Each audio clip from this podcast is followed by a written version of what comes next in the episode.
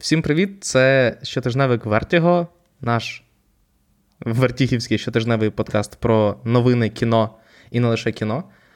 Цього тижня це навіть не подкаст про новини, тому що, оскільки попереду кінець року.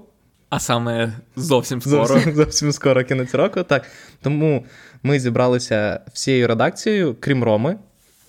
Рома, привіт! Але ми не обговоримо сьогодні відеоігри.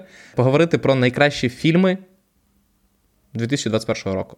Сьогодні тут зі мною, в цій затишній студії, Микита. Це я. І Саша. Це я. І я, Юра.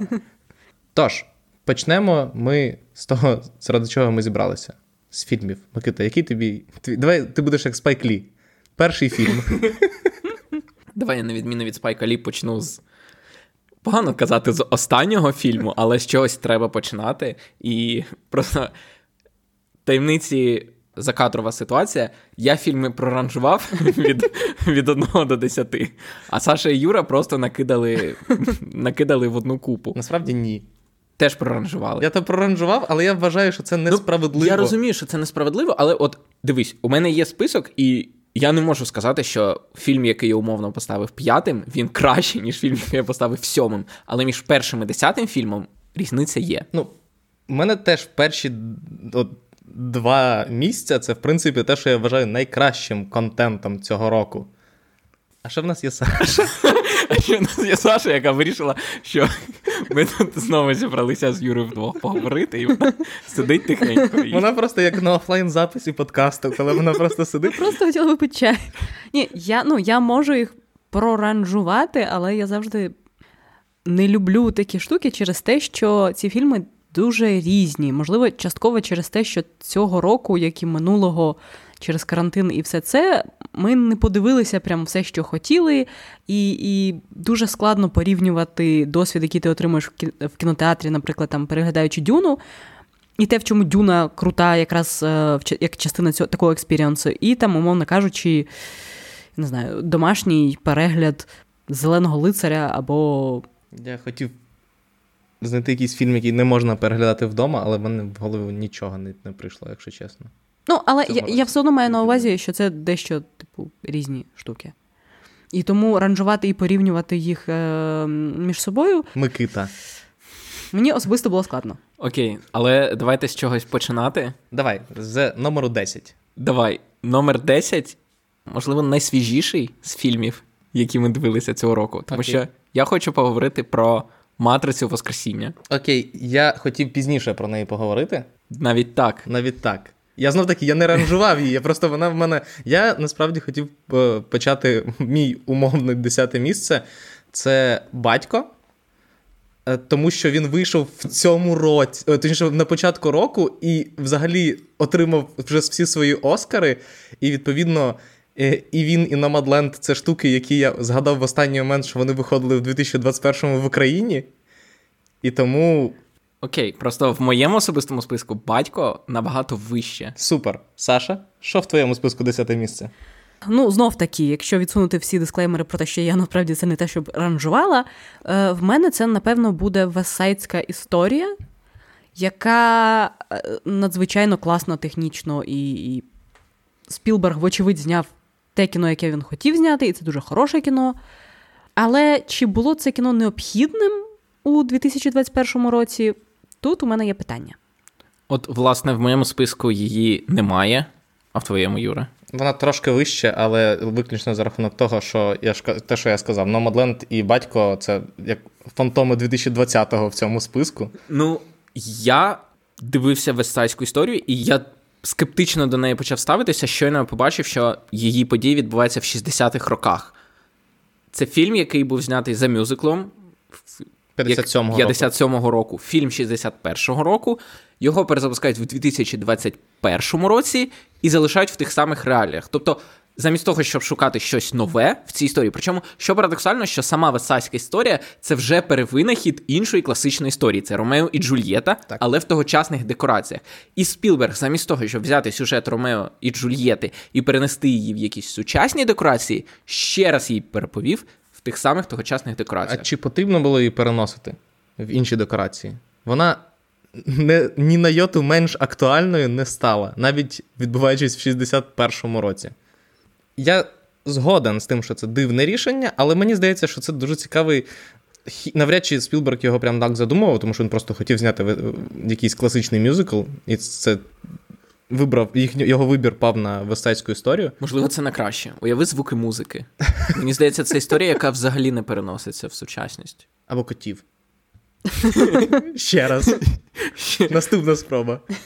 Було б класно, якби котів знімали кожного року різні режисери для того, щоб все-таки в якийсь момент всі такі ось ці коти нормальні. Це дуже класна ідея, як в театральних режисерів, які ну Ромео Джульєта ставиться щороку в різних театрах, тому що кожен режисер віднаходить щось своє. Він знайти щось своє у котах. Ну, скоріше... Можливо, замальовані замальовані дупи від, віднайти. Ну їх віднайти не складно. Ми знаємо, що вони лежать в когось на hard drive і, розумієш? Причому окремими файлами. Кожна. От, але е, про що я хотів сказати до того, як ми пішли до котів, про яких ми я ще згадаю в цьому подкасті, як не дивно. Чому? А я це залишив прям, Окей. щоб я Окей. дослухав. Ну це добре, це рушниці, віримо зараз. І вони як Так, але мені здається, що в, з Версальською історією це класна е, штука. Спілберг дійсно показав, що історія, яка відбувається в 61-му році, на початку 60-х, там, в кінці 50-х, на початку 60-х, вона не те, що є такою ж актуальною, вона, можливо, навіть є більш актуальною, ніж для 60-х зараз. І мені сподобалось, що в якомусь з інтерв'ю, здається, Спілберг сам казав про те, що от вони її почали знімати, і вже на, е, на етапі, здається, постпродакшену е, почалась чергова хвиля протестів і соціальної кризи в Америці, і вони такі: оу, oh, єс! Yes. Ідеально, ідеально, актуалочка, все, ми будемо актуальними. Тому. Звичайно, їм з іншого боку не дуже пощастило, що головного актора звинувачили в домаганнях, і тому він не їздив в прес-тур, але. Єп. Не дуже приємна історія була. Але you win Він мало you того, що й, мабуть, грає найгірше в цьому фільмі, якщо чесно. Тому що ну, мені просто цікаво, що в оригінальному фільмі Весальська історія найяскравішою, мабуть, була роль Ріти Морено, яка зіграла Аніта. І в цьому фільмі теж акторка, яка грає Аніту, сяє мало не найяскравіше. Аріана Дебозе, яка грає Аніту. Знов таки, вона і Рейчел Зеглер явно зірки цього фільму. Ну, і також від- Майк е, Файст мені надзвичайно сподобався, який грає другого головного у як їх називається? Джетс. Він теж мені здалося, що він був більш харизматичний за нещасного Тоні, який. Абсолютно very bland, дуже Да. такий простий і невиразний. Давайте далі. Юра, хто у тебе далі йде? Я продовжу список знов таки фільмом, який має стояти набагато-набагато вище, і він стояв в всіх списках минулого року набагато-набагато вище. Це е, фільм Хлої Джао Вічні. Ні, звичайно, що це Номадленд. Давайте поговоримо про Номадленд пізніше. Знов? Знов. Окей, весь мій список іде в все добре. Окей, Микита, в... ні, давай, Саша, в тебе дев'яте місце. Дев'яте місце в мене Зола. Фільм, який я Окей. чекала. Говоримо. Ну, по-перше, я взагалі я страшенно люблю все, що видає студія А24, і цього року в них був класний рік, через те, що в них була, е, був і Зелений лицар, і Агнець, який, можливо, також міг потрапити до цього списку, через те, що це справді дуже неординарне кіно. Е, Але я вирішила обмежитися золою і ще одним фільмом, про який я потім говоритиму. Ну, Це, мені здається, найбільш взагалі класна ем, ілюстрація того, як ким можуть бути медіа, яким можуть бути фільми у 2021 році, через те, що це екранізація вірального твіттер-треда. Це, це вирок нам як суспільству. А мені Я здається, зараз що, постаршав років на 40. мені здається, що навпаки. Мені здається, що якраз це показує, що людям, які роблять кіно, не обов'язково як Спілберг звертатися в чергове до Ромео і Джульєти, а вони можуть шукати сторітелінг про абсолютно інші якісь групи суспільні інших людей. І мені здається, що якраз такі історії повинно розповідати кіно. Якщо ви не знайомі з сюжетом цього фільму, це історія про двох дівчат-стриптизерок, які е, мало знайомих, які поїхали разом у спільну подорож, е, щоб заробити трохи грошей на вікенд. І ця, здавалось би, проста пригода перетворилась на абсолютний треш. І це дуже таке стильне, класне, дуже сучасне кіно. Мені воно дуже сподобалось. Я просто згадав зв'язану з не зовсім з фільмом, але історію, коли він, здається, ми писали про перший трейлер. Саша викидала новину і викинула її в Твіттер з підводкою на зразок, типу, а які б українські твіттер-треди ви хотіли, щоб були екранізовані. І там щось набралося більше сотні коментарів, де люди обговорювали якісь культові для українського твіттера треди.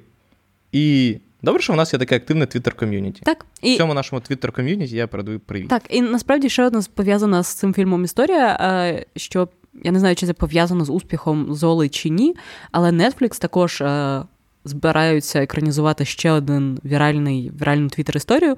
Е, Цього разу трошки більш через що це все-таки Netflix. Вони будуть екранізувати історію про бабусю, яка випадково написала повідомлення з запрошенням на вечерю до Дня подяки якомусь незнайомцю, випадково помилилася номером. Е, Вони розспілкувалися, і вона сказала: ну. Все одно приїжджає, якщо тобі нема чим займатися. І він приїхав через всю Америку до неї на е, різдвяну вечерю, і вони досі спілкуються. Вже пройшло там сім чи скількись років. Він про це написав твіттер тред, і вони досі спілкуються. А, Я думав, що бабуся випадково в Твіттер написала запрошення е, Всім? всім. І люди, знаєш, і спочатку, як в Твіттері зазвичай буває, всі дуже мило відповідали, всі готувалися їхати. А потім хтось приїхав. А, ні, а потім всі пересралися, просто влаштували холівар, і власне це все закінчилось тим, що можливо хтось до бабусі приїхав, але Бабусю всім кенсельнули. плівати, тому що бабусю давно кенсельнули. Навіть про те, що це був його перший твіт. Окей. Е, давайте я скажу свою наступну кандидатуру. У мене це у руках пса Джейн Кемпіон. Ого, настільки низько. Так, я можу пояснити чому, але якщо вона у тебе буде вище, я. Виправдовуй. Вона в мене вища, але виправдовуйся. Ну, насправді, ми з Юрою записали навіть окремий подкаст, де дуже детально пояснювали, чому це дуже крутий фільм. Тому ти вирішив, що А наша потім я вирішив. зараз? Так, насправді я довго думав, чому, попри те, що я розумію всю красу і майстерність цієї історії, чому вона мене не зачепила, і мені здається, що це через те, що там персонажі. І взагалі історія, як вона розказана, вона навмисне холодно дуже розказана, не бажаючи викликати симпатію. І тому, попри майстерну операторську, режисерську, сценарну роботу, цей фільм залишає тебе трохи холодним. Він тримає тебе на відстані, і тобі важко. Наприклад, мені не хочеться повернутися ще раз до цієї роботи, хіба що щоб проаналізувати якісь сценарні рішення. І через це, через таку холодну майстерність, мені все-таки е, важкувато сказати, що от це прям мій улюблений фільм, який от саме мене за душу взяв. Але знов таки сценарну, режисерську і акторську майстерність ми детальніше обговорювали в подкасті Обережно спойлери, і в принципі важко заперечити в цьому випадку. Саша, в тебе є він в списку? Ні, бо я скажу чесно, я його не дивилася. От. Тоді я просто. Він в мене другий стоїть в списку. Це один з тих фільмів, які мені найбільше сподобалися цього року, якраз через те, що сказав Микита. Тому що я не люблю бути emotionally involved. Тому що в такому разі мені доводиться зразу гуглити сценарій фільму, читати, що відбудеться, тому що я страшенно нервую, я переживаю за героїв. Мене перед... це... я... Мені складно насолоджуватися фільмом, тому що це все почнеться емоційні качелі. Я, коли дивився паразитів, я на 20-й хвилині в кінотеатрі На зайшов на фестивалі, зайшов на Вікіпедію, щоб чекнути, чим це закінчиться. Тому така холодна відстороненість Джен Кемпіон мені навпаки зайшла, і це просто як для мене рідкісний приклад прям ідеально написаного, знятого, зробленого кіно. Його можна хоч в цю в кімнату Мір і Вагів, чи як вона називається. Десь так. Так, і тому вона мене- він мене настільки високо. Але ми в нього- про нього вже поговорили, тому перейдемо до наступного. Саша. Давай, Саша. Гаразд. Е, далі я вже збилася з того, яке це місце, але, Все одно. але в мене буде дюна. Ой, у мене буде дюна. Якраз в цей момент мала бу- у мене мала бути. А в мене взагалі немає дюни в списку. Ідеально, як ідеально все. Як ідеально все. Саша, розповідай. Давай, Саша. Окей, мені Дюна страшенно сподобалась. Я довго, ну як і я думаю, всі, хто чули про спроби екранізувати Дюну, стежила за цією епопеєю і думала, як же ж Вільньову це вдасться чи не вдасться. А попри те, що Юра регулярно ми з ним сперечалися на цю тему, закидав, що це лише півфільма і не можна його оцінювати як класний повноцінний фільм. Це правда. Тут, Третина, тут я погоджуюсь. фільму. Це, це справді класна дуже третина фільму. Але мені, мені надзвичайно приємне відчуття після Дюни було того, що зараз ем, все-таки ще є режисери, які знімають дуже великобюджетне, дуже розкішне по староголівудському, але все-таки особисте кіно. Е, попри те, що, звичайно, в Дюни там дуже багато фанатів, і і, і зрозуміло, що це доволі е, приваблива інтелектуальна власність, мені здається, що це все одно такий більш експериментальний блокбастер, скажімо так, ніж більшість цих вивірених фільмів MCU, особливо які ми часто бачимо, і мені здається, будемо бачити дедалі частіше. Саша, мені здається, тобі життєво необхідно подивитися нову матрицю. Тому що більш багатомільйонного авторського кіно взагалі так, складно. Я, я, я, я дуже хочу її подивитися, але у нас проблема, що ми з Юрою можемо ходити на різні фільми. Ми не можемо ходити на один і той же фільм, тому матриця дісталась йому.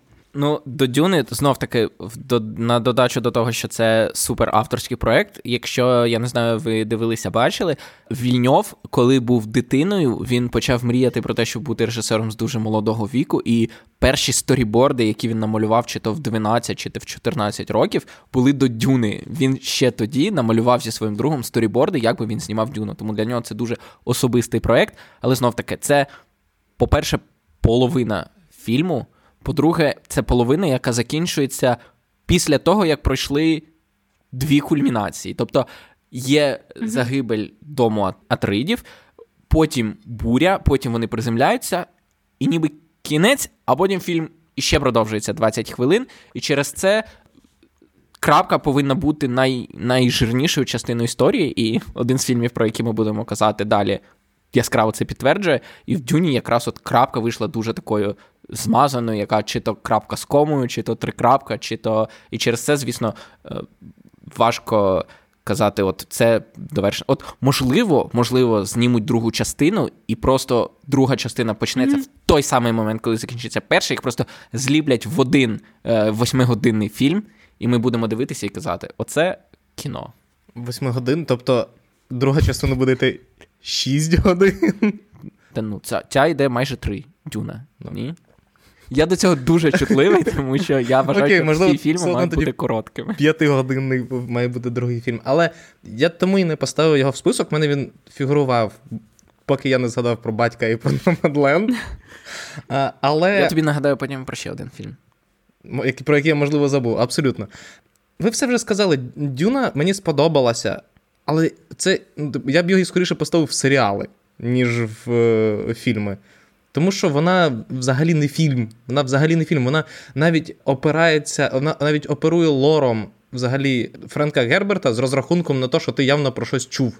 Ну, але до речі, тут я з тобою не погоджуюсь через те, що а, мені якраз дуже сподобалось те, що Вільньов не рож... на відміну від Лінча, якого я страшенно поважаю, але кількість начітки і пояснень в його дюні. Я думаю, що це лінчівське ну, рішення окей, окей, було. так, так, абсолютно. Але але все одно, от якщо порівнювати ці два фільми, Дюна мене вразила тим, що книжку з такою кількістю пояснень, такою кількістю лору, Вільньов дуже не те, щоб спрощував, але він її роз'яснював глядачам без зайвої словесності, без довгих якихось пояснень, а лише за допомогою якихось натяків, візуального символізму, емоційних якихось моментів. І я на неї ходила з людиною, яка не дивилася попередню версію, не читала Дюну і дуже мало була знайома з Дюною. Це був не я. І вона справді весь фільм, ну, у неї фільм викликав такі ж майже емоції, як в мене, і вона абсолютно весь час розуміла, що відбувається, і і переживала абсолютно так само за Пола, як і я. Але це тільки підтверджує мою думку. Тобто, для, для того, хто розуміє, знає світ Дюни, події, які показував Вільньов, були зрозумілими.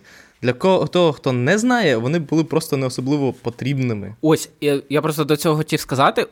От те, що у Дюни є настільки глибокий багатий лор, це насправді дуже сильно грає на руку вільньову, тому що люди є різні. Хтось може побачити щось на екрані і залишитися, йому не треба пояснень. А хтось, наприклад, побачить, як ментати закочують очі, і він не розуміє, що це відбувається. Фільм теж не пояснює, що це за ментати, що це за люди, чому вони рахують в голові. Він почне гуглити, а всі відповіді вже є, і фільм не має їх давати. Якщо тобі цікаво, чому ментати закочують очі, і чому в 30-му чи в якому там 35-му столітті немає комп'ютерів, заходиш, гуглиш, і тобі дають відповідь. Відповідно, Вільньов для недопитливого глядача, для глядачу, якому не потрібні деталі, він показує кіно і глядачу все влаштовує. Якщо глядачу потрібні деталі, Вільньов каже: ви знаєте, де знайти відповіді. У Дюни 100% є власна Вікіпедія на mm-hmm. Вікі чи як в фандомі, де є всі відповіді. І знов таки це кіно, яке. Тримається, скажімо так, на лорі, і скажімо так, є запитання вперед, читайте, чому там немає комп'ютерів. Мені тепер цікаво, як називається Вікіпедія Дюни. Я думаю, Дюн Вікі. Дюнопедія. Дюнопедія. Я думаю, Дюнопедія. Окей. Перейдемо до наступного. Давай фільму. ти. Я? Ну, бо я і Саша, ми обоє сказали Дюна. Окей. Наступний мій фільм, він тут. Скоріше, не тому, що він прям дуже класний фільм, тому що він все-таки з точки зору. Режисер Кент. Так. Друж... Дружбан, ми, на жаль, він чомусь не хоче фоловити мене в Твіттері у відповідь. Але Едгар Райт, якщо ти мене чуєш, зафолов мене, будь ласка, в Твіттері. Come on, згадай все, що ми з тобою пережили разом.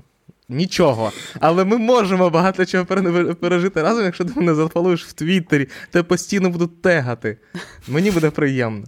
Тому я я поставив останній ночі в Сохо, якраз тому, що мені здається, що Едгар Райт, який до цього був відомий своїми комедіями, а тут раптом вирішив зняти джало, а саме дуже специфічний жанровий фільм жахів, який був популярний в 70-х, і після цього в Італії, і після цього ніде більше не був популярний, а скоріше був цікавий виключно сінефілам. Зняти фільм за цими канонами, не переосмислюючи його, не відступаючи від цих канонів, а зняти його так, якби його зняли в 70-х, це дуже, я вважаю, рішучий і very ballsy move.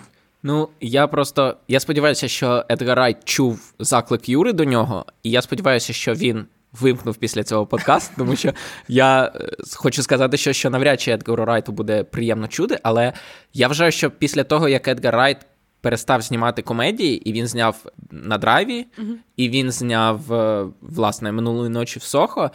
Після цього світ комедій втратив дуже яскравого і неповторного режисера а світ не комедій не... не не, отримав такого самого яскравого режисера, яким був Райт у комедії. Тобто він кожним фільмом хоче сказати: я вмію знімати не тільки комедії, а я от дивлюся і на драйві, і минулої ночі в Сохо, і думаю. Це не те, що це погане кіно, але настільки яскравого, виразного, неповторного стилю, такої гіківського захвату від світу, від, е, від того, що може він зробити на монтажі, візуальні геги. Немає цього. Я, ну, Тут я абсолютно згоден. Е, в принципі, останньої ночі в Согу це як фільм Едгара Райта без Едгара Райта, тому що тут немає динамічного монтажу, тут немає фірмових візуальних гегів. Вся, та, Він візуально дуже красивий, але насправді це необхідна. Необхідний елемент джало, тобто без цього не можна було обійтися. Я зараз забираю хліб в Саші, яка головна фанатка джало в цій кімнаті, і все, що зараз вилітає з мого рота, це було вкладено нею в мою голову. А, Але, ну, так, я з тобою повністю згоден. Якби Райт раптом вирішив повернутися до комедії, я був би щасливий. Окей, Саша, Е, я Мені дуже сподобалось е, минулої ночі в Сохо. Через що я люблю Райта, і я люблю Джало, і я страшенно люблю Аню Тейлор Джой. І я щаслива, що в Мета Сміта нарешті є роль, де він грає не доктора доктороподібного чоловіка, а такого прям антагоніста стильного. Мені фільм сподобався, і я вбачаю в ньому певною мірою комедійність через те, що це таке викривлення цього піджанру фільму фільмів 60-х, не лише джало, але й також фільмів, які застерігали британських дівчат про те, які жахи можуть з ними трапитися, якщо вони перейдуть до великого міста і будуть шукати собі славу. Було багато таких фільмів, і Райт ними якраз надихався і тим, що вони показували цю дуже сентиментальну історію про те, що ось дівчинка переїхала до великого міста, і там її вбив маньяк або ще хтось. Тому не їдьте до міста, будьте цнотливими і хорошими. А тут е, я не хочу нікому нічого спойлерити, але тут виявляється, що не зовсім якраз все так просто із дівчатами, які переїжджають до великого міста. Тому в цьому мені здалося, що це було по-своєму смішно. Я не відчуваю права взагалі суперечити, суперечити Саші в цій темі. Damn right. Окей, давайте я скажу свій наступний фільм. Це режисерський дебют Лін-Мануеля Міранди. Це Тік-так бум. Він tick, tick boom. Це англійською він tick, tick boom. А українською він тік-так-бум. А українською тік-так-бум. Бо Звучить як реклама. Бо Яку б написав е, головний герой tick, tick boom. бо українською е, годинник ходить тік-так, тік-так. А англійською tick-tick-tick-tick. Мабуть, мабуть, мабуть, у цьому була логіка е, перекладачів, які адаптували. Але так, це фільм на болючу тему про те, як білому чоловіку виповнюється 30 років. І я, як білий чоловік, якому виповнилося 30 років, дуже сильно. Це не єдиний фільм у моєму списку, де головному білому чоловіку виповняється 30 років. Але цей фільм не тільки про це, але й він у когось є, до речі, ще чи ні? Так, у мене трошки вище. Ну, як вище. Вище. Ну, добре, тоді ти мене підтримаєш, але якщо вже я почав про нього говорити, то словом, це фільм, який мій, скажімо так, один з улюблених піджанрів. Це фільм про. Мюзикл. Ні. Це, по-перше, я не знав, що це мюзикл. Я знав, що це фільм про е, композитора мюзиклів, але я не знав, що це про сам мюзикл, власне. Взагалі, це екранізація рок-монологу. Наскільки вона може бути кінематографічною, але виявляється, що надзвичайно Так. кінематографічною. І це взагалі для мене найбільше відкриття, що ті сцени з Гарфілдом, які ми бачимо, там, де він співає перед публікою, це по суті і було першоджерелом для твору. Угу. І, е, власне, це історія про невдах. Це історія, кульмінація якої це те, що головному герою кажуть: ти провалився, у тебе нічого не вийшло, спробуй знову. І це Йому не кажуть, що він провалився. вони буквально кажуть, коли агентка йому відповідає і каже, що, що всі кажуть про, про мій мюзикл? Всі кажуть: ой, такий класний мюзикл. Нехай він зробить щось іще. Чекаємо, що він зробить далі. так. Це фільм, який показує, наскільки е, тріумфальною може бути поразка. І це дуже класно, тому що в класичному мюзиклі, ну, в класичному, не так, за звичайними, за звичайною кіношною, скажімо так, траєкторією, він мав з трудом все-таки зібрати оцей от е, цю виставу, цей показ перед продюсерами, і вони його побачили, і вони подивилися, закохалися в його роботу, в його твір, і він після цього став зіркою. Але це фільм про те, як всі подивилися і сказали. Окей, цікаво. Що ще ти можеш? І це е, фільм, який зображає оцей дуже болючий момент, бо це все одно момент поразки. І нам навіть після цього показували кадри з справжнім композитором, який після подій цього фільму продовжував працювати в їдальні. Він працював офіціантом, він розносив їжу, і він помер до того, як створив. Тобто, це як історія Ван Гога, умовно кажучи, митця, який працював за ідею. Ну і це те саме. І тому, на мою думку, це дуже і ефектний твір, і те, як він показує власне поразку, і те, як він показує оці невпевненість в тому, чи справді ти робиш щось хороше, і він за життя так і не дізнався, чи справді він здатен написати щось, що зможе розчулити людей. Я з тобою не згоден. Тому що Джонатан Ларсон знав, ну, типу, якраз ми просто з Сашою сьогодні зранку це обговорювали. Так, його перший мюзикл не поставили на Бродвеї, але зате він завдяки йому познайомився зі, своїм кумиром, якому цей мюзикл дуже сподобався, і з яким вони мова про Стівена Зондхайма, з яким вони потім підтримували дуже близькі стосунки. Потім наступним він від, випустив той самий Tick, Tick Boom. Рок-монолог на оф-оф Бродвеї, Так, на який який знов- ходили по 300 людей. Так, який знов таки в тусов... в бродвейській тусовці вважався дуже крутим і. Рент, по факту, так, його мюзикл е, ранок перед прем'єрою, якого став для Джонатана Ларсона фатальним. Він помер від е... розслоєння аорти.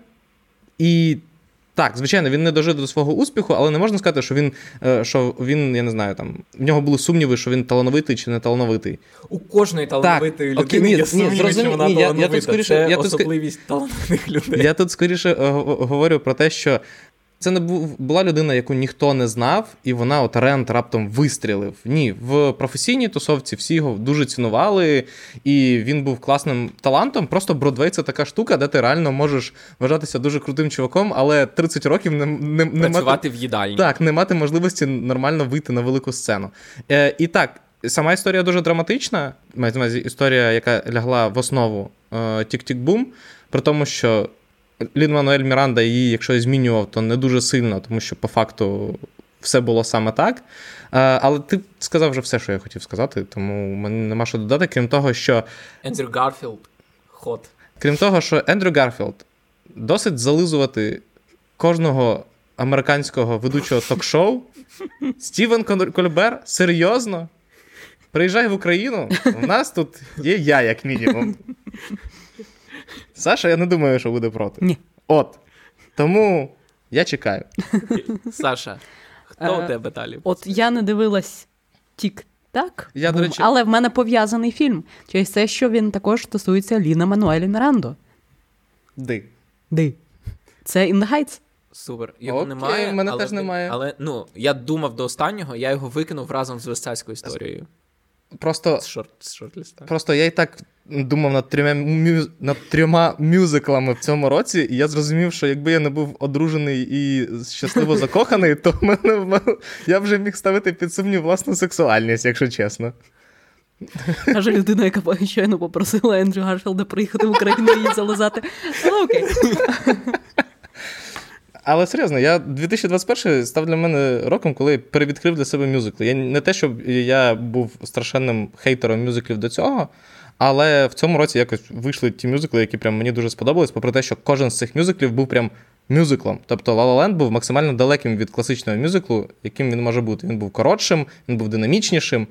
А тут всі просто ставили максимально шикарні танцювальні номери, максимально розтягували історію для того, щоб показати оцю от всю красу постановки. І In the Heights один з таких фільмів. Саша продовжуй. Так, він якраз мені здається, що він дуже класно показує, що може виграти мюзикл від адаптації хорошої через те, що якраз в цьому випадку камера стає учасником цього танцювального співочого дійства.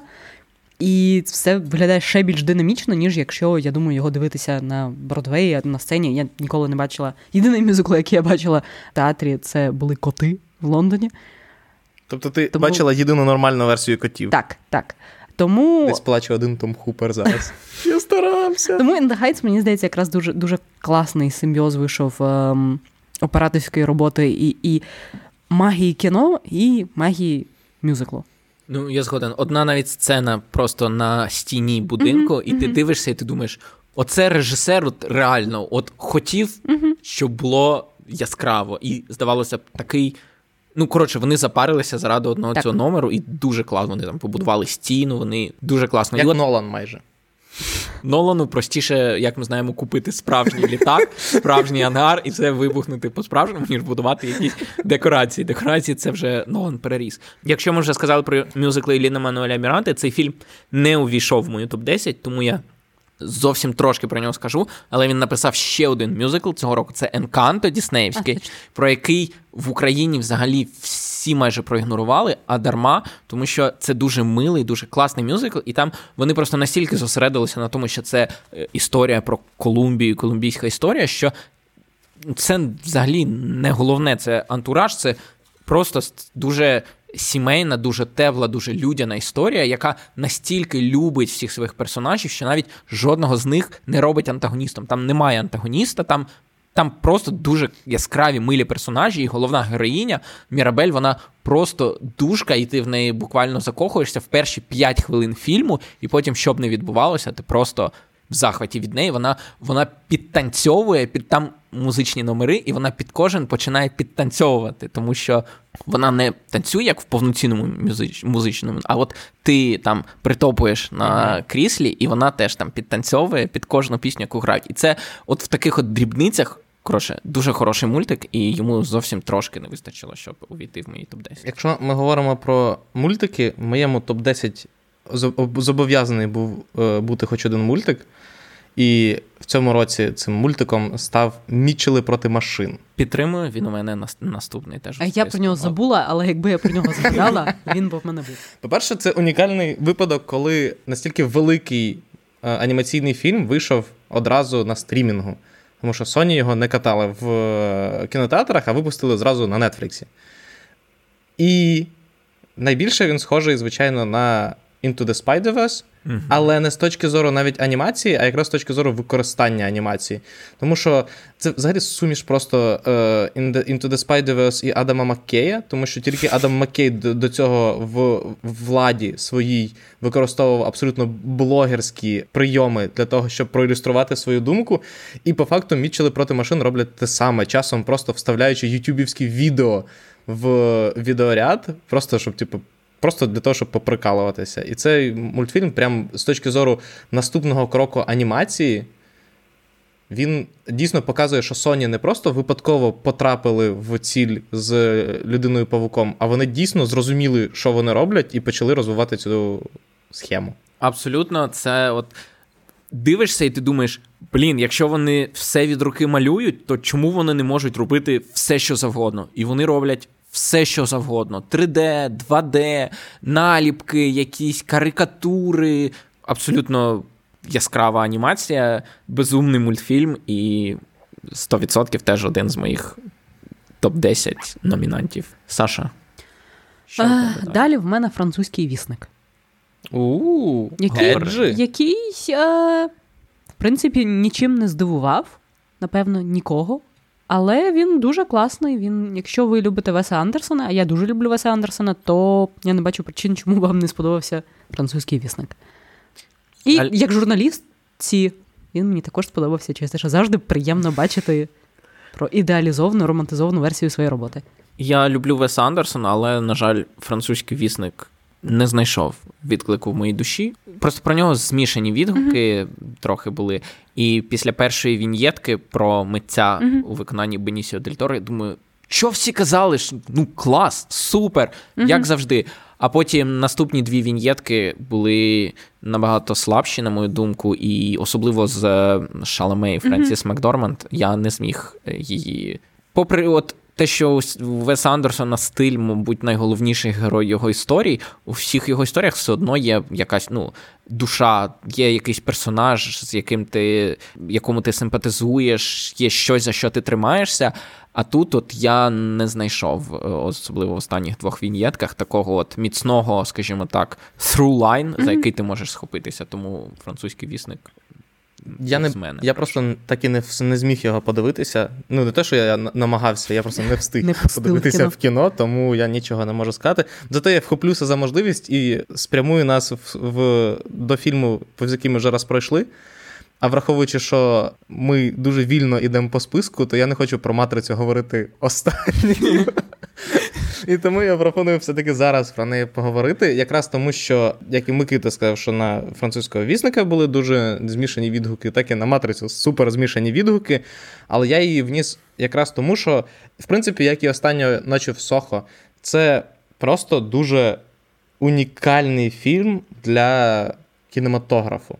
Він унікальний і з точки зору використання інструментаря, і з точки зору позиціонування, і з точки зору взагалі існування як фільму, тому що по факту всі очікували від нього якогось е, жахливе продовження матриці, яке просто окешить. Франшизу ще раз, а це абсолютно зворотнє до цього твердження, тому що е, це абсолютно відразливий для тру фанатів матриці фільм, в якому немає всього того, що в матриці люблять. Крім окулярів. Крім окулярів. Навіть окуляри не ті. Так, зате є якась сила кохання, зато є які, якась повісточка є, зато є якась оце непонятне щось там на початку якась метаф, метафори ці. І ну, взагалі не те. Чи те? Так. Враховуючи, що ми з Микитою записали е, цілий подкаст про матрицю. Доволі довгий. Доволі... Ми майже годину розбирали, чи помер автор, і що хотіла сказати Лана Вачовські. А вона хотіла сказати, що матриця це про силу кохання. І завжди так було. Тому я підтримую Юру. Я про нього згадував. Це фільм, який відкривав мої топ-10. Тому так, це фільм, який абсолютно мене здивував, як людина, яка не фанат матриці. Я був супер вражений і мета рівнями, і тим, як матриця сприймає всі свої попередні фільми і так далі. Тому згоден це фільм, який, як не дивно, але з таких мегаблокбастерів у мене, мабуть, єдиний в списку топ 10 Просто так, Саша згадувала якраз про Дюну, що це дуже авторське кіно, але порівняно з Дюною, Матриця це. Ну, Матриця це переможець. Ні, не переможець, а просто учасник Санденса. Причому в якійсь найбільш експериментальній категорії.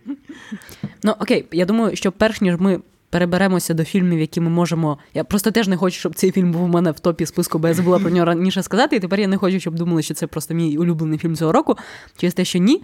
Але він це такий хороший, мені сподобався, і тому я користуюсь цим моментом вскочити в цей останній поїзд. Фільмів, які не мої улюблені, і сказати про те, що в мене також в списку є остання дуель Рідлі Скотта. Ого. Саша, французький вісник, остання дуель. Окей, я знаю, що багатьом... Джингучі в тебе є? Ні. Е, Шкода. ні, Шкода! Не треба пояснювати жарт, Микита, не треба пояснювати жарт. Ну, насправді, я знаю, що багатьом цей фільм не дуже сподобався. Я знаю, що Рідлі Скотт потім всіх ще й настроїв проти себе і свого фільму через те, що сказав, що це все кляті міленіали тичуть в свої телефони. А потім послав Антона Доліна, і в принципі всі І в принципі, такі, це ну, да, да. Ось, але остання дуель мені сподобалась через те, що, по-перше, я надзвичайно люблю середньовічну тематику, і якраз таких фільмів мені не вистачало з часів, я не знаю. ем, Царство Небесного. Царство Небесного, так, режисерської версії. Не кінотеатральна, кінотеатральна версія жахлива. Але якраз це дуже класний фільм. Дуже я в ньому знайшла все, що я в принципі шукала від такого історичного фільму. І мені дуже Це сподобалось. Адам Драйвер і дивні зачіски. Так, і Адам Дра- Джоді Комер. І Джоді Комер, яка надзвичайно надзвичайно класна. Я готова її дивитися де завгодно в будь-якому фільмі. Ти дивилася персонаж? Ні. Вона там є. В екшн ролі. Тому Окей, окей, треба постав подивитися. собі в список Окей. перегляду. Гаразд. А, а, але в останній дуелі мені якраз дуже сподобалася фінальна сцена поєдинку лицарського. Коротше, мені, мені це Чекай, чекай, дуже сподобалося. Тобі сподобалася остання дуель? Мені сподобалося. Так, так. Так, Саме, саме так. І мені сподобалося, як цей фільм грає з концепцією спогадів і сприйняття подій через те, що там розповідається одна і та сама історія з точки зору трьох головних дійових осіб. І якраз багато хто говорив про те, що навіщо було тричі це розповідати. Історія майже не відрізнялася. Мені здалося, що це that's kind of the point через те, що якраз ці дрібниці у тому, як герої сприймали події, дуже багато розповідають нам про соціальний устрій, про якісь ем, гендерні стереотипи і питання. Ну, мені, мені цей фільм справді. Я знаю ще одного режисера, якому казали теж нащо п'ять разів розповідати одну і ту саму історію. А він казав, бо це мій фільм Расюмон. Що ви хочете? Давайте, якщо ми вже говоримо про фільми, які сподобалися, але все-таки Не настільки. не, не настільки, що в кінці згадаємо батька, повз якого Юра вже проскочив один раз, і я сказав завжди: цей момент настав. Батька мені дали як редакційну редакційне Я завдання. змусив Микиту так, піти на нього. так, е, написати на нього відгук е, на початку року, коли він виходив. І я дуже Скептично був налаштований. Скептично був налаштований, тому що я думав, це черг... черговий Оскар Греб, те, що називається. Я його у себе в голові порівнював зі все ще Еліс, там, де Джуліана Мур грає е, жінку, яка страждає від Альцгеймера, і яка втрачає поступово пам'ять і розуміння, що відбувається. Я думав, що це от такий от Оскар-bait буде, де Ентоні Гопкінс буде поступово втрачати пам'ять і не розуміти, що відбувається. І з одного боку, так і є. Але з іншого боку. Ентоні Гопкінс не єдиний герой цієї історії. Це Зеллер, який е, автор сценарію і режисер, це надзвичайно його кіно, тому що те, що він зробив зі сценарієм, який, до речі, є у вільному доступі, можете почитати. Те, як в сценарії написано, як змінюється його квартира, і те, як на фільмі це виявляється. Тобто, це фільм, який більше схожий на мементо Крістофера Нолана, ніж на все ще Еліс і традиційний Оскар Греб. Тому що навколо героя змінюється світ, і ми так само, як і він, не розуміємо, що відбувається. Він йому здається, що дочка вийшла щойно в магазин, а повернувся хтось інший, і. І ні ми, ні він не розуміємо, чи це його дочка прийшла, чи це хтось інший прийшов. І коли він намагається так, нібито і як з дочкою з нею говорити, а нібито як і ні, щоб показати, що він абсолютно розуміє, що відбувається. Так само і ми, глядач, начебто і маємо розуміти, що відбувається. І, і тут абсолютно майстерне перенесення нас в персонажа, який втрачає глузд, і це супер класний приклад того, що можна зробити саме у форматі кіно, не використовуючи просто там діалоги і так далі. Це робота з декораціями, про що взагалі не дуже часто кажуть. Гарно сказав. Дякую, Юра. Що там у тебе далі? Два з трьох фільмів, які в мене в топ-3 знаходяться, ми вже встигли обговорити. Але фільм, який я зараз назву, назву дуже здивує Микиту. Тому що це фільм Кода, який я подивився. Він у мене в топ-2. Тому що я цей фільм подивився, тому що дехто останні два місяці мені просто проїдав мозок тим, що розказував, що Кода це найкращий фільм, який він взагалі в цьому році подивився. Ну... І я мушу частково змики. Ну, окей. Я не можу сказати, що він мене настільки захопив, як головного фаната підліткового кіно про дорослішання в цій редакції, саме Микита. Але це фільм, якого мені загалом я теж люблю фільми про дорослішання, особливо коли там немає надуманої драми. А тут немає підліткової тут, надуманої тут драми. Так, а, і він дуже легкий, приємний із тих фільмів, які е, з одного боку вони не є там. Окей, які є просто таким класичним, гарним милим ескапізмом. Це те, що мені було потрібно в цьому році. Я подивився його після того, як я подивився Don't Look Up, і я такий: ось цей фільм, який мені потрібен. Це дуже класний фільм з, як Юра сказав, літньою атмосферою. Там немає таких жорстких конфліктів, де ти там за когось вболіваєш і ненавидиш іншого. А ще, що дуже класно, там. Фактично, кульмінація фільму складається з трьох дуже яскравих емоційних сцен, які накочуються одна на одну. Юра, якщо дивився, і ви, якщо дивилися, то розумієте, про які три сцени я кажу. Це сцена на концерті, коли воно виступає, потім сцена з батьком, і потім проби. І от вони накочуються сцени одна на одну, і вони надзвичайно класно, емоційно відстрілюють. І це просто яскраве, трохи кумедне, трохи драматичне кіно. Я не, не, Юра мене підтримує. Ну, воно зустрічається в рейтингах як один з найкращих фільмів року. Не так часто, звісно, як деякі інші фільми, але від цього я люблю його не менше. Це кода або у ритмі серця на Apple TV+. Саша, давай свої. Top of the tops. Е, У мене чомусь, я так розумію, що на цьому етапі у нас всіх має. А, хоча? Да, якраз три залишилось. Я просто думала, що в нас залишилось два. Ну, це але, але це один, це якщо чесно. У мене ще три. У мене, ще три. У мене на третьому місці в мене зелений лицар, якого я страшенно чекала від першого трейлера, від перших постерів з лисицями, від моменту, коли. А24 оголосили, що вони в якості мерча будуть продавати настольну гру за мотивами фільму в стилі Dungeons and Dragons, і також продавати на аукціоні велетенський справжній меч, який я досі мрію отримати. Його вже купили, на так, жаль. Так. Я дуже ціка... чекала цього на цей фільм, і він мене взагалі не розчарував. Він виявився надзвичайно. Він виявився фільмом, над яким хочеться багато думати, який хочеться шукати в ньому пасхалки, читати теорії, будувати власні якісь ідеї на рахунок того, що ж там відбувалося і що хотів сказати цим режисер. І також там надзвичайно класний Дейв Патель, за якого я страшенно вболіваю, що він став зіркою більшого масштабу через те, що я вважаю, що як і в випадку з Джоном Чо, якому, на жаль, цьому році підвернулася дещо гірша ем, роль і гірший е, шматок медіа, в якому можна проявляти свої таланти. Я вважаю, що вони мають бути дуже класними зірками. Я скажу, що я востаннє болював так за Дева Пателя, коли він е, грав в гру Хто хоче стати мільйонером. А до цього він ще був в серіалі Skins в британській версії. Ось, але але фільм надзвичайно класний, в ньому дуже багато візуального символізму. Насправді, якщо він раптом ви його подивилися і думаєте, боже, що що це взагалі було? Є дуже класний аналіз цього фільму на сайті vox.com, де вони порівнюють цей фільм з, зі стрічкою Страсті Христові, порівнюють фінал е, цих стрічок і якраз аналізують можливі інтерпретації. Ось не буду тут нічого спойлерити, але це екранізація дуже популярної в вузьких колах філологів і знатоків британської літератури дуже, легенди, дуже ніша, яку яку, яку ніша, свого часу ем, для кожного знавця е, британського фольклору. Це як виклик і обов'язкова задача спробувати її перекласти по-своєму. Е, Толкін цим займався серед інших через те, що вона в своїй формі дуже специфічна, там дуже багато алітерацій. Вона коротше, це надзвичайно цікавий артефакт того часу. І екранізація, здавалось би, що може бути цікавим цікавим сучасному глядачеві в екранізації однієї з легенд арторіанського циклу.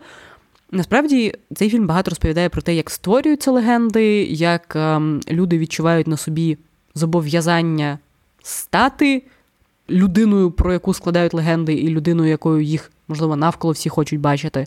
Ем, мені здалося, що це надзвичайно надзвичайно класна була.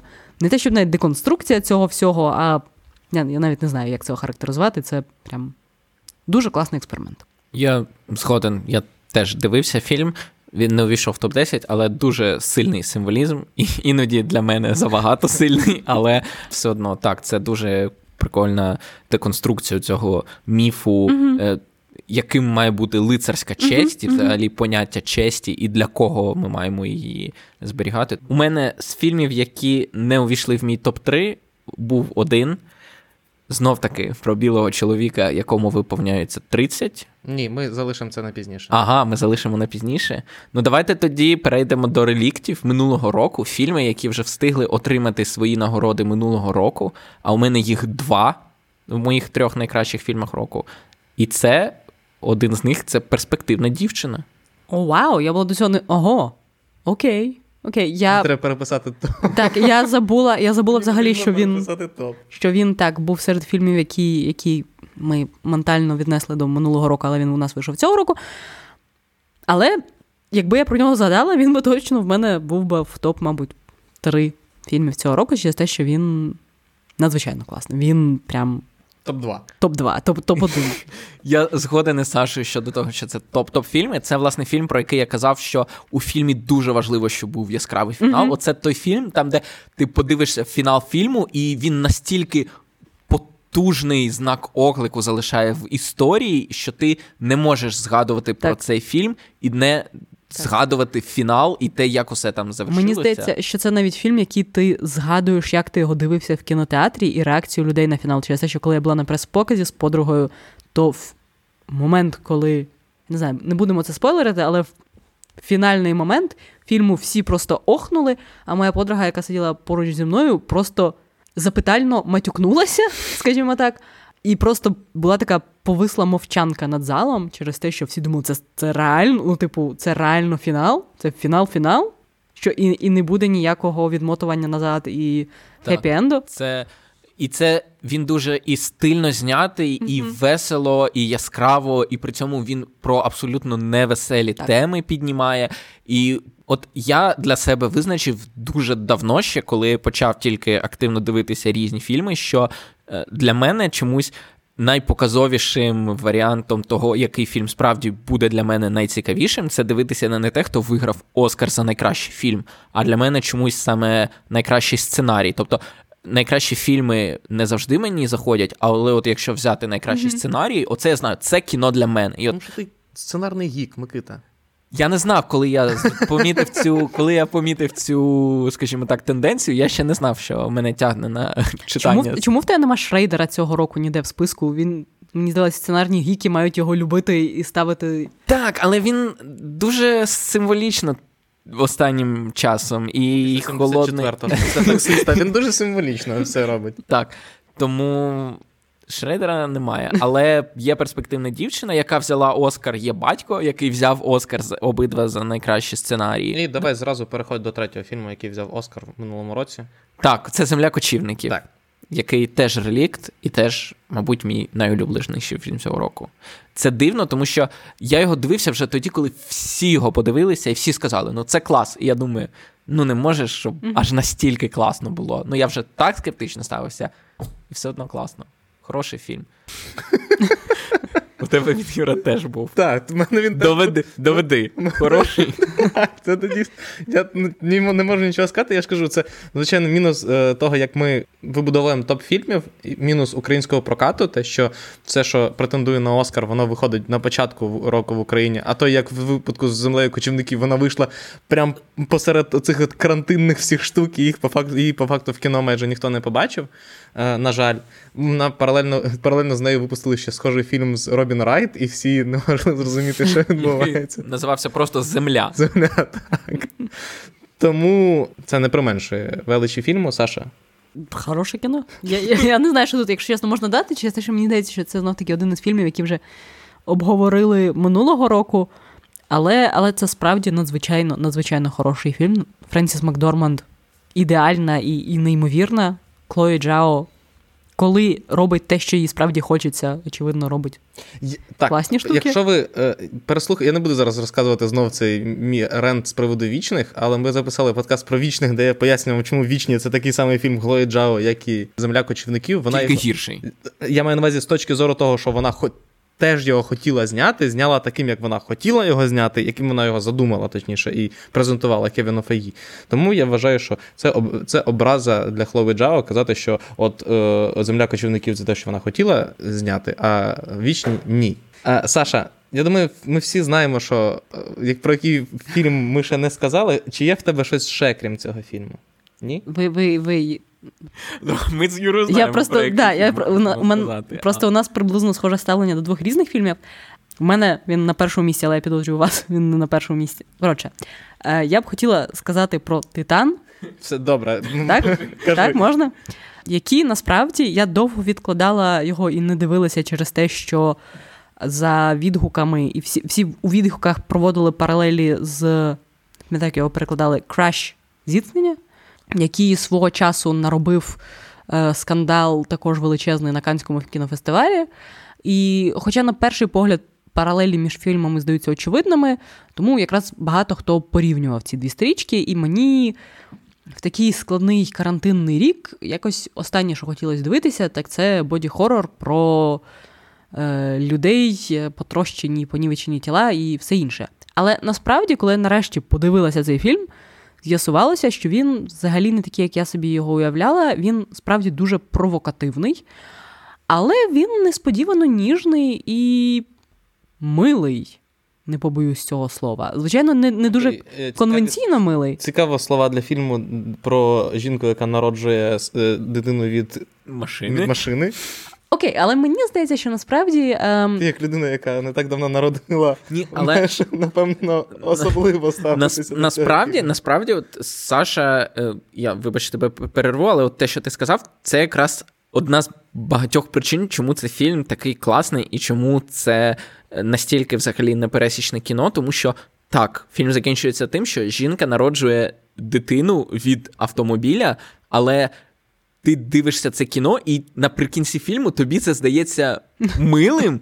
А людина, яка заходить, не подививши цього фільму, каже, що це милий, і в цьому якраз краса фільму. Що після того, як ти його подивився, тобі це може здатися. милим. Плюс плюс мені здалося, що це якраз ем, дуже символічне, але з використанням незаїжджених образів ем, історія про досвід сексуалізованого насилля або аб'юзивного, ну, аб'юзивних стосунків е, у житті, і і того, як люди, які постраждали від якихось е, таких історій, все одно можуть знайти е, одне одного, можуть все одно знайти якусь, якийсь спокій і, і любов в цьому світі.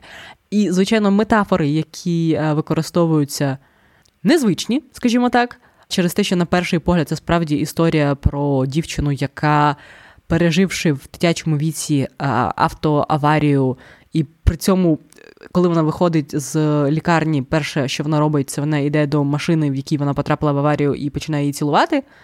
А потім працює стриптизеркою, яка танцює на автомобільних шоу. А у вільний час вбиває фанатів, які занадто сильно до неї пристають. І повірте, в цьому ще нема жодного спойлера через те, що Ем... Це все було в трейлері? Через те, що... Це все відбувається буквально в перші так, 15 так, хвилин. Так, Через те, що далі там історія йде в несподівані е, напрямки. І здавалось би, такий фільм це скоріше провокація заради провокації, але мені здається, що насправді ні, і глибини в ньому також вистачає. Ну і плюс це справді. Це, мабуть, найбільш своєрідний фільм цього року, дуже по-хорошому, і в ньому якраз дуже відчувається те, що що людина хотіла знімати, те вона і знімала. І, А що вона хотіла знімати, так це жінок, які займаються сексом автомобілями. Тому you gotta respect that. Згоден. Ну що, Юра? Давай. Заспіваєш? Чи... Я не буду співати, але ми. У нас були розмови з приводу того, чи включати це, чи вважати цей фільм фільмом, але враховуючи, що це вигадана історія про вигаданого персонажа зіграна актором. Так, це е, фільм однієї людини, але come on, таких фільмів однієї людини вистачало за останні роки. І тому я підозрюю за загальним консенсусом Inside Бо Бернема явно війде в топ-3, а то й топ-2 в списку Вертіго, а можливо навіть і в топ-1. Це залежно від того, наскільки редактор е, редакторської волі дозволить собі йому. Але він теж ввійшов в тебе в топ-3 і в Саші в топ-3. так, так. так. Тому... Топ-4 у мене. Топ-4, окей. Цей аудіовізуальний твір складно описати, тому що в ньому немає особливо сценарію, як такого, чи якогось звичного сюжету в звичному розумінні цього слова. Але оскільки це історія про е, білого цисгендерного чоловіка, якому виповнилося 30, Микита, тобі слово. Дякую. Так, насправді це той випадок, коли людина сама абсолютно з нуля зробила такий твір, що після цього соромно якось просити собі кінооператорів, монтажерів і так далі, якщо можуть сказати. Людина сама все написала, зняла, зробила, сама була композитором, сценаристом, монтажером і так далі. Це абсолютно фактично подвиг однієї людини, яка зуміла, по-перше, перетворити свої власні роздуми на сценарій, на гумор, але це, в принципі, роблять всі uh-huh. коміки. Але те, наскільки у нього вийшло це кінематографічно, ось що було несподівано, що він фактично обладнав флігель, гостьовий будиночок. Причому рандомний факт це флігель будинку, в якому колись знімали кошмар на вулиці uh-huh. В'язів. Так. так. І він цей е, флігель перетворив на студію, в якому були і спецефекти, і прожектори. І це був фільм, який грається із формою. Він, якщо ми казали про те, що матриця це мета, інсайт це. Теж мета не гірше за матрицю. Він розмовляє з глядачами, він розмовляє сам з собою, він коментує сам свої дії. Словом, все, що можна просити від такого от сучасного мистецтва, все в ньому є. І тому так, Саша. Абсу... Є, абсолютно, так? абсолютно погоджуюсь тут. І мені здається, якраз дуже я хочу підтримати слушне зауваження Юри на рахунок того, що це. Принаймні частково вигадана історія через те, що збага... велика кількість критики в позитивному сенсі, велика кількість аналізу е, інсайда Бо Бьорнема базувалася на то на думці, що ми там буквально в живому часі спостерігаємо за нервовим зривом однієї людини, і що там Бо хочеться обійняти після цього фільму і запитати, чи в нього все добре. Але мені здається, що справді це історія переживань, але вже добре відрефлексованих, е, усвідомлених, обдуманих і пройдених. І, можливо, не лише власних, але також зібраних в якихось інших людей. Або там мені здається, що це не просто митець. Е, в прямому ефірі страждає на камеру. А а це справді історія про ціле покоління і про переживання всіх нас, всіх людей, які сиділи на карантині і так просто я трошки страждали. розвію оцей от флер реалістичності того, що ну, відбувається на екрані, тому що на період карантину, бо знімався в перспективній дівчині, а потім і, ну, звичайно, переважно віддалено, але брав участь в прес-турі до перспективної дівчини, і відповідно. Так, Тобто він не сидів не зачинений сидів, 24 на 7 у цьому будинку і так. Але це не завадило йому зняти один з найкращих аудіовізуальних творів 2021 року. І мені здається, доби карантину взагалі це якраз артефакт, який Якщо От, якби після нього закінчився карантин, оце ну, було б ідеально. От вийшов інсайд, закінчився карантин, і всі такі, оце згадка про карантин. Але, на жаль, карантин досі триває в більшості країн, тому можливо ми дочекаємося з сиквелу. Не хотілося б. Але ми обговорили все. Так, в принципі. Всі всі, так. всі фільми, які були у нас в топ-10, ми назвали. Ми їх потім скомпонуємо і викладемо одним топ-10 на сайті одним матеріалом, там, де ми вже узгодимо, хто в якому порядку, який фільм у якому порядку йде. Тому читайте цей матеріал уже на Вертіго. Сподіваємося, що найближчим часом. Він вийде. Дякую, що нас слухали. Читайте Вертіго, щоб побачити, коли вийде там матеріал про топ-10 фільмів. Е, слухайте інші наші подкасти, наприклад, Поттероловів, в яких на цьому тижні виходить вже сьомий подкаст про сьомого Гаррі Поттера. Тому, якщо ви чекали до кінця сезону, то в принципі вже ви можете прослухати про всі сім книжок. Ставте нам оцінки на подкаст-платформах, ставте нам хороші оцінки на подкаст-платформах, пишіть відгуки на подкаст-платформах і просто в соцмережах. Дякую ще раз, що нас слухали. Микита і Саша теж вам дякують, бо вони сидять і кивають головою в цей момент. Гарних вам свят, Па-па. До побачення. До побачення.